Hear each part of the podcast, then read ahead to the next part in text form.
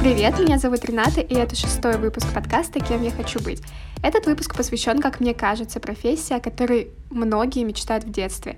Это профессия бортпроводника или бортпроводницы. Мы поговорили о том, чем вообще занимаются люди данной профессии, когда мы их не видим. Как можно прийти в данную профессию, где учиться, чему учат. Как мне кажется, выпуск получился очень полезным, потому что лично для себя я осознала, что это весьма непростая профессия и очень романтизированная в обществе. Несмотря на все плюсы, которые у нее есть, также есть огромное количество минусов и вопросов, которые стоит задать себе при принятии решения о выборе данной профессии. Поэтому приятного прослушивания. Ир, привет! Сегодня мы поговорим о том, каково быть э, стюардессой, бортпроводницей. Расскажи для начала немного о себе, где ты работаешь, кем ты работаешь. Ну, кем ты работаешь, я уже сказала. Да, меня зовут Ирина, я работаю бортпроводником. Начала работать в конце прошлого года. Судьба распорядилась так, что полученное образование оказалось мне, мягко говоря, не нужным, поэтому я решила сменить тропинку, скажем так, дорожку и взлететь. А как вообще ты приняла решение? Вот мы же с тобой вместе учились на юрфаке. Как ты приняла решение стать бортпроводницей? Или это была твоя давняя мечта какая-то? Нет, знаешь, это мечтой не было. То есть эти мысли приходили ко мне, наверное, начиная со второго курса, но, знаешь, в такой, можно сказать, шуточной форме. То есть я думала, а что если? А может быть попробовать? Ну, то есть как бы только в таком ключе как бы меня эти мысли посещали. Но потом, опять же говорю, судьба распорядилась так, и все таки верю, что, наверное, какие-то такие вещи не тебя сами находят. Так получилось, что в начале четвертого курса в моем окружении появилось немало людей из авиации, э, бортпроводники, пилоты, и я как-то так уже задумалась конкретно и решила рискнуть. И в марте уже, в марте 2020 года, получается, мы, мы еще учились, но я уже отправила резюме в компанию, понятно какую, я думаю, изначально. Аэрофлот? Аэрофлот, да. Я прошла собеседование, а у них это было 17 марта, но потом началось то, что началось. Из-за этого пришлось сделать финт ушами и пойти в другую компанию, потому что ситуация даже сейчас в авиации очень напряженная, и пробиться куда-либо было очень тяжело, вот. Но получилось. Ну, это очень здорово, круто, что вот так все случилось, и реально судьба тебя привела вообще да. в абсолютно другую сферу. Э, я только в роли пассажира всегда выступаю, как бы, и вижу, что проводники, что они делают, только в момент э, моего зрительного контакта с ними, в остальное время я вообще не знаю, чем они занимаются, что еще входит в сферу обязанностей бортпроводников, чем вы занимаетесь. Кстати, очень хороший вопрос, э, который должен был прозвучать, потому что очень многие считают нас просто официантами. Пойди, принеси, забери, отнеси, не мешай мне, я сплю. Ну, то есть из этой серии. На самом деле, а, еще когда я училась в авиашколе, нам говорили преподаватели о том, что профессия бортпроводник — это а, профессия, совмещающая в себе десятки профессий. А, то есть мы должны быть и психологами, и врачами, ну не врачами, скажем так, мы должны уметь оказывать доврачебную помощь. И официантами в том числе, и пожарными, и спасателями, то есть очень много профессий действительно включается частично. Смотри, мы приходим э, на явку, то есть мы собираемся нашей бригадой, проводим такое совещание, грубо говоря, старший бортпроводник проводит его, мы называем это брифингом, где мы распределяем наши обязанности. За Затем мы проходим медстарт, то есть на нас смотрит врач, вообще в адекватном ли мы состоянии, можем ли мы выполнять рейс, мерить там пульс. Потом мы приходим на самолет, и тут начинается самое интересное. Мы проводим досмотр воздушного судна для начала. Может быть, кто-то из другого экипажа что-то забыл на самолете, тоже бывает такое. Проверяем аварийно-спасательное оборудование. Наверное, ты знаешь, да, вот все эти кислородные маски, там жилеты. Дальше мы принимаем бытовое имущество, питание, то есть э, к нам приезжает кейтер, кейтеринг. Мы все это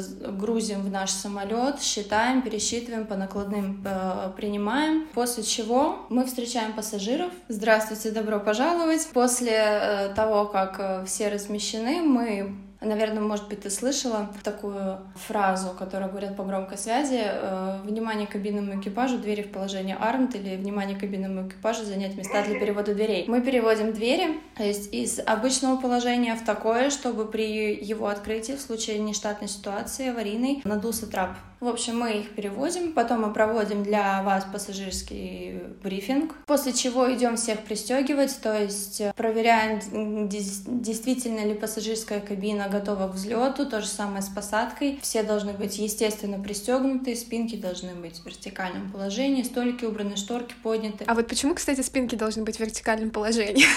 Для того, чтобы тот человек, который сидит сзади тебя, смог быстрее эвакуироваться из своего кресла в случае нештатной ситуации. То есть, представляешь, да, вот, э, грубо говоря, сидит там какой-нибудь человек, впереди него там все вот так вот откинуто, вот как он сможет встать и быстро выбежать? Никак. Многие спрашивают про шторки еще. Для того, чтобы если мы не заметим, то пассажиры могли э, оценить наружные условия. То есть э, бывали такие случаи давно, ну, в общем, нам рассказывали о том, что на одном из рейсов, где-то там в какой-то компании, самолет уже начал рулить, и пассажир начал привлекать внимание бортпроводников, типа, смотрите, там что-то капает. Оказалось, что пролив топлива. А, и он заметил это. То есть это, это было видно только с его места.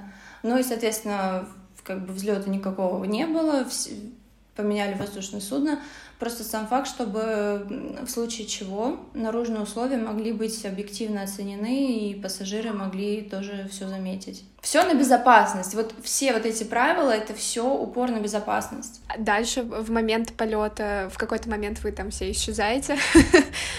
Когда мы всех пристегнули, мы занимаем свои станции. Соответственно, мы взлетаем, так же, как и вы, сидя пристегнутые, ждем, когда мы пройдем определенную высоту, потому что, я не знаю, чем больше самолет э, по своим размерам, тем меньше ты чувствуешь во, вообще, в принципе, набор высоты и то, как он движется вверх.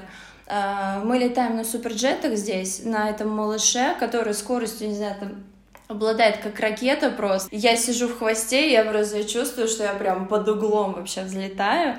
Это очень хорошо чувствуется. И, естественно, для того, чтобы тоже и не упасть, и не травмировать себя, мы должны быть пристегнуты, ожидать э, сигнала от э, командира о том, что вот мы прошли там определенную высоту. Он дает там тынь-дынь, и заново включает табло «Застегнуть ремни». Это значит, что мы можем встать и начать подготовку к сервисным процедурам.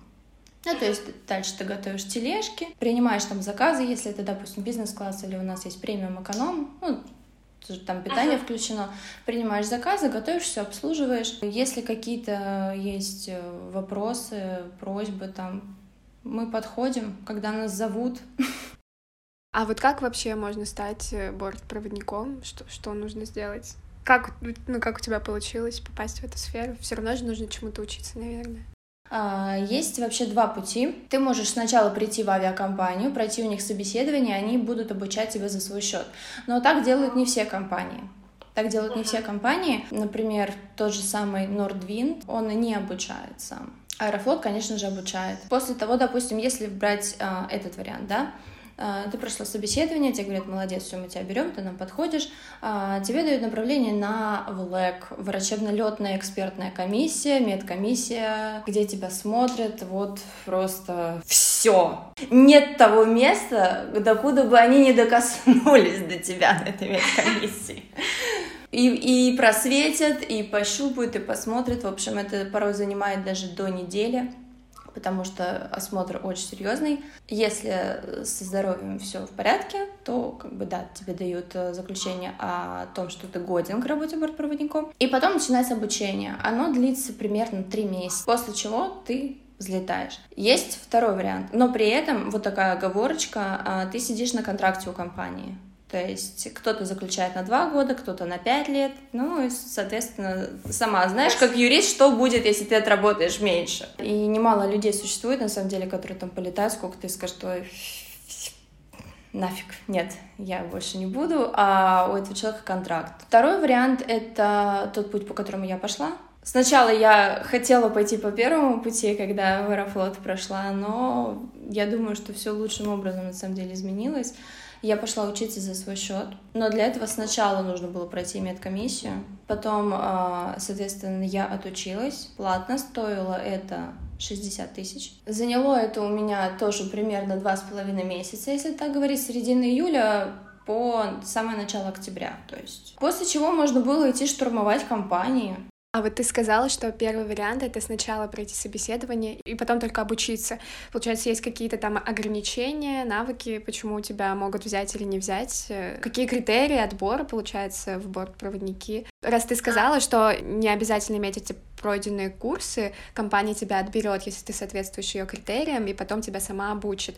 Вот какие критерии, что она решает, что да, ты подходишь? А, как обычное собеседование на работу, то есть тебе должно быть не меньше 18 лет, тебе должно быть не меньше 11 классов образования, выше не обязательно. Английский хотя бы на уровне А2, ну, желательно там Б1, то, в принципе, чтобы ты был адекватным человеком. Ну, то есть, как бы, я, я не знаю. Когда я приходила на собеседование в Аэрофлот, на нас смотрели, ну, естественно, на внешний вид, потому что вы лицо авиакомпании, нам говорили. Uh, у нас проверяли английский на нескольких этапах. Uh, если у тебя есть еще один иностранный, у меня есть, да, у меня есть немецкий. Меня попросили прочитать информацию на немецком языке. Потом задали мне стандартные вопросы, почему вы хотите, а вы не передумаете, а что вам не понравилось э, в юриспруденции, есть ли у вас знакомые из авиации, ну и как бы на этом все. То есть никаких таких вопросов э, не было. Понимаешь, да, когда ты приходишь на собеседование э, без подготовки, на тебя просто смотрят как на человека. То есть на какие-то твои soft skills, да, ну язык, пожалуй, это такой hard skill, да, который прям, ну, в Аэрофлоте, во всяком случае, необходим. Ну, он как бы английский везде необходим, но по факту... А когда ты уже а, от, отучившийся, здесь, когда ты уже придешь на собеседование, тебя будут смотреть немножко по-другому. Тебе могут задать вопросы из аварийно-спасательной подготовки, например. Каковы будут ваши действия, если произойдет пожар на багажной полке? И ты должен рассказать. Ты летаешь по России, да? Можно ли выбирать, где летать, или это как бы автоматически назначается?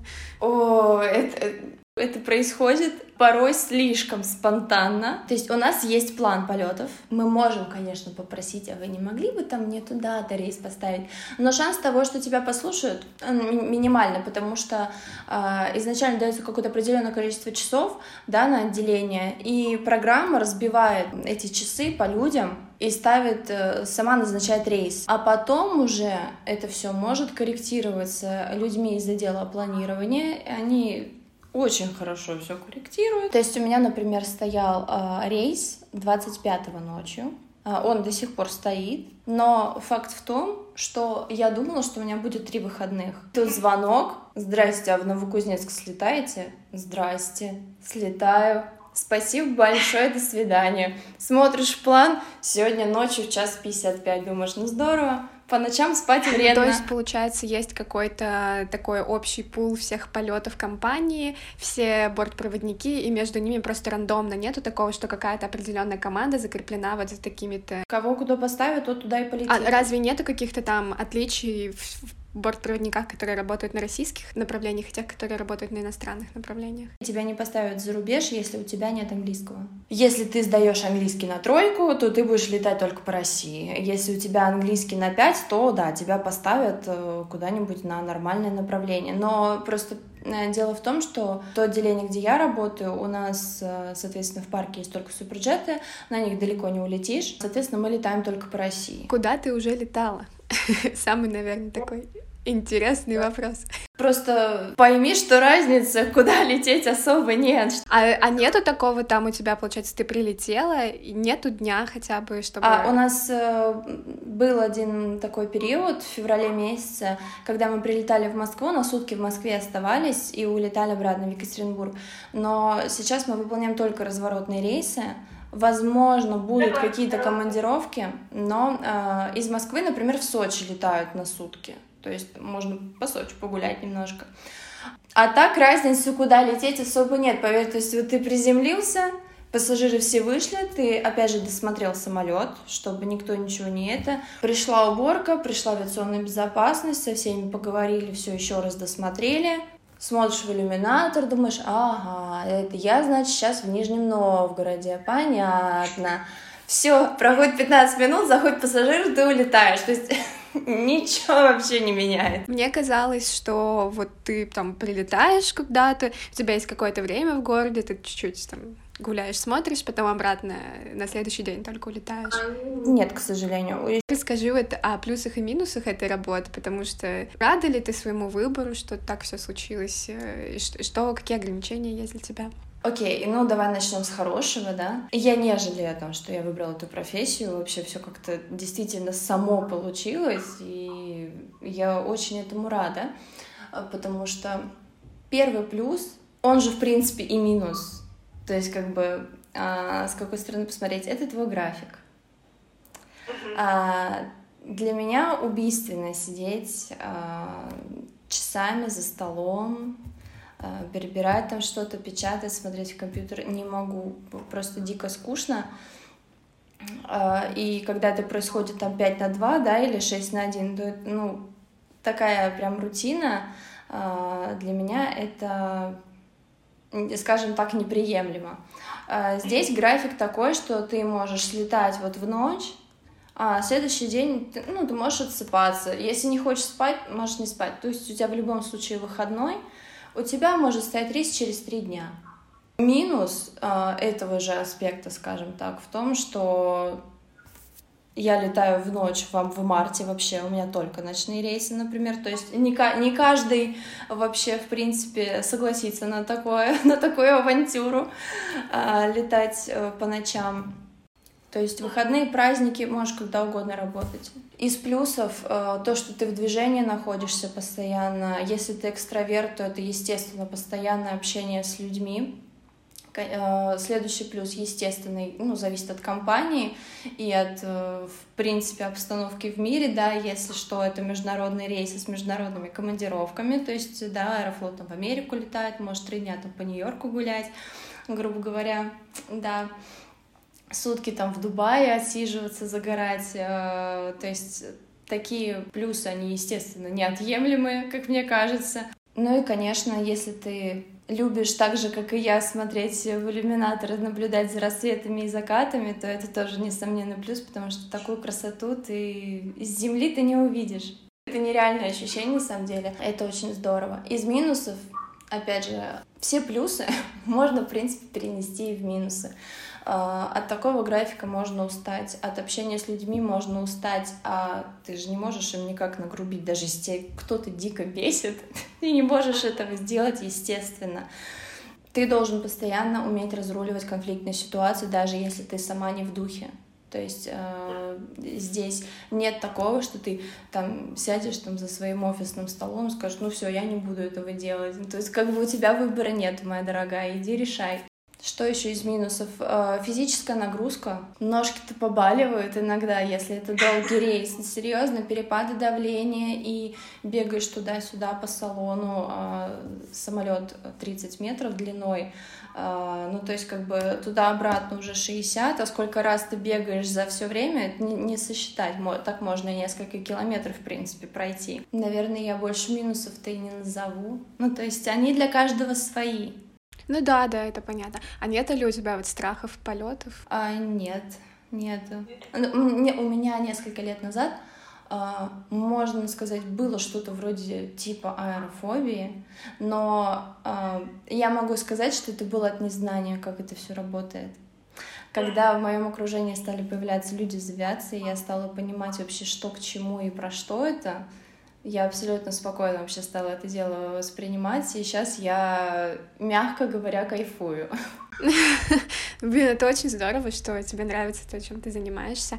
А чему учат на курсах бортпроводников? А, у нас было больше 10 предметов.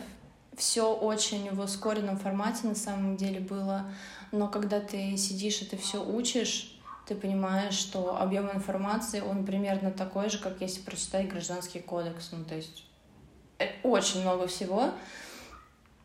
А, у нас была и воздушно-правовая подготовка, и конструкция воздушного судна в зависимости от типа. То есть я изучала конструкцию и Боинга 737, на котором у меня есть допуск, и Суперджета. Из таких более-менее а, основательных предметов а, это охрана труда, аварийно-спасательная подготовка, конечно же, на которую было, который, которой было уделено наибольшее количество времени вообще за время всего обучения. Технологии обслуживания пассажиров, то есть это сервис, как, как что делать красиво, что к чему относится. Перевозка опасных грузов, авиационная медицина, оказание помощи. А, английский язык, на него тоже было очень много времени уделено, но я была на Чили все эти 10 дней, но этому очень большое внимание уделяется. В частности, потому что какие-то вещи на самолетах э, подписаны по-английски. То есть ты вообще должен понимать, типа, что это? Не должно возникать таких вопросов, ты должен знать, что это, окей. А вот ты сказала, что там э, вы изучали разные, там, разные самолеты, и у тебя есть допуск, получается, на Суперджет и Boeing там какой-то.